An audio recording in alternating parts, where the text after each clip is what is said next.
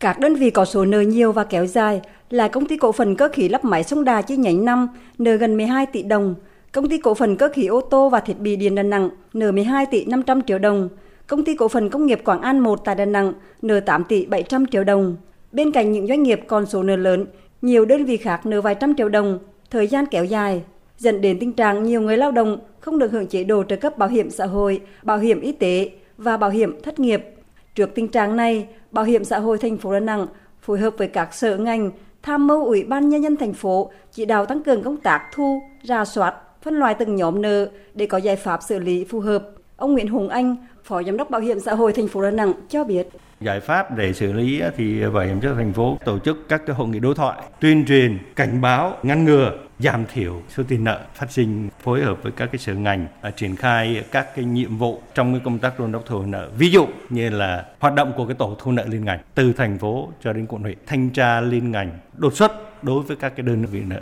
lớn kéo dài, thông tin thông báo trực tiếp bằng văn bản đến các cái đơn vị sử dụng lao động, mời các cái đơn vị nợ lên ờ, để làm việc.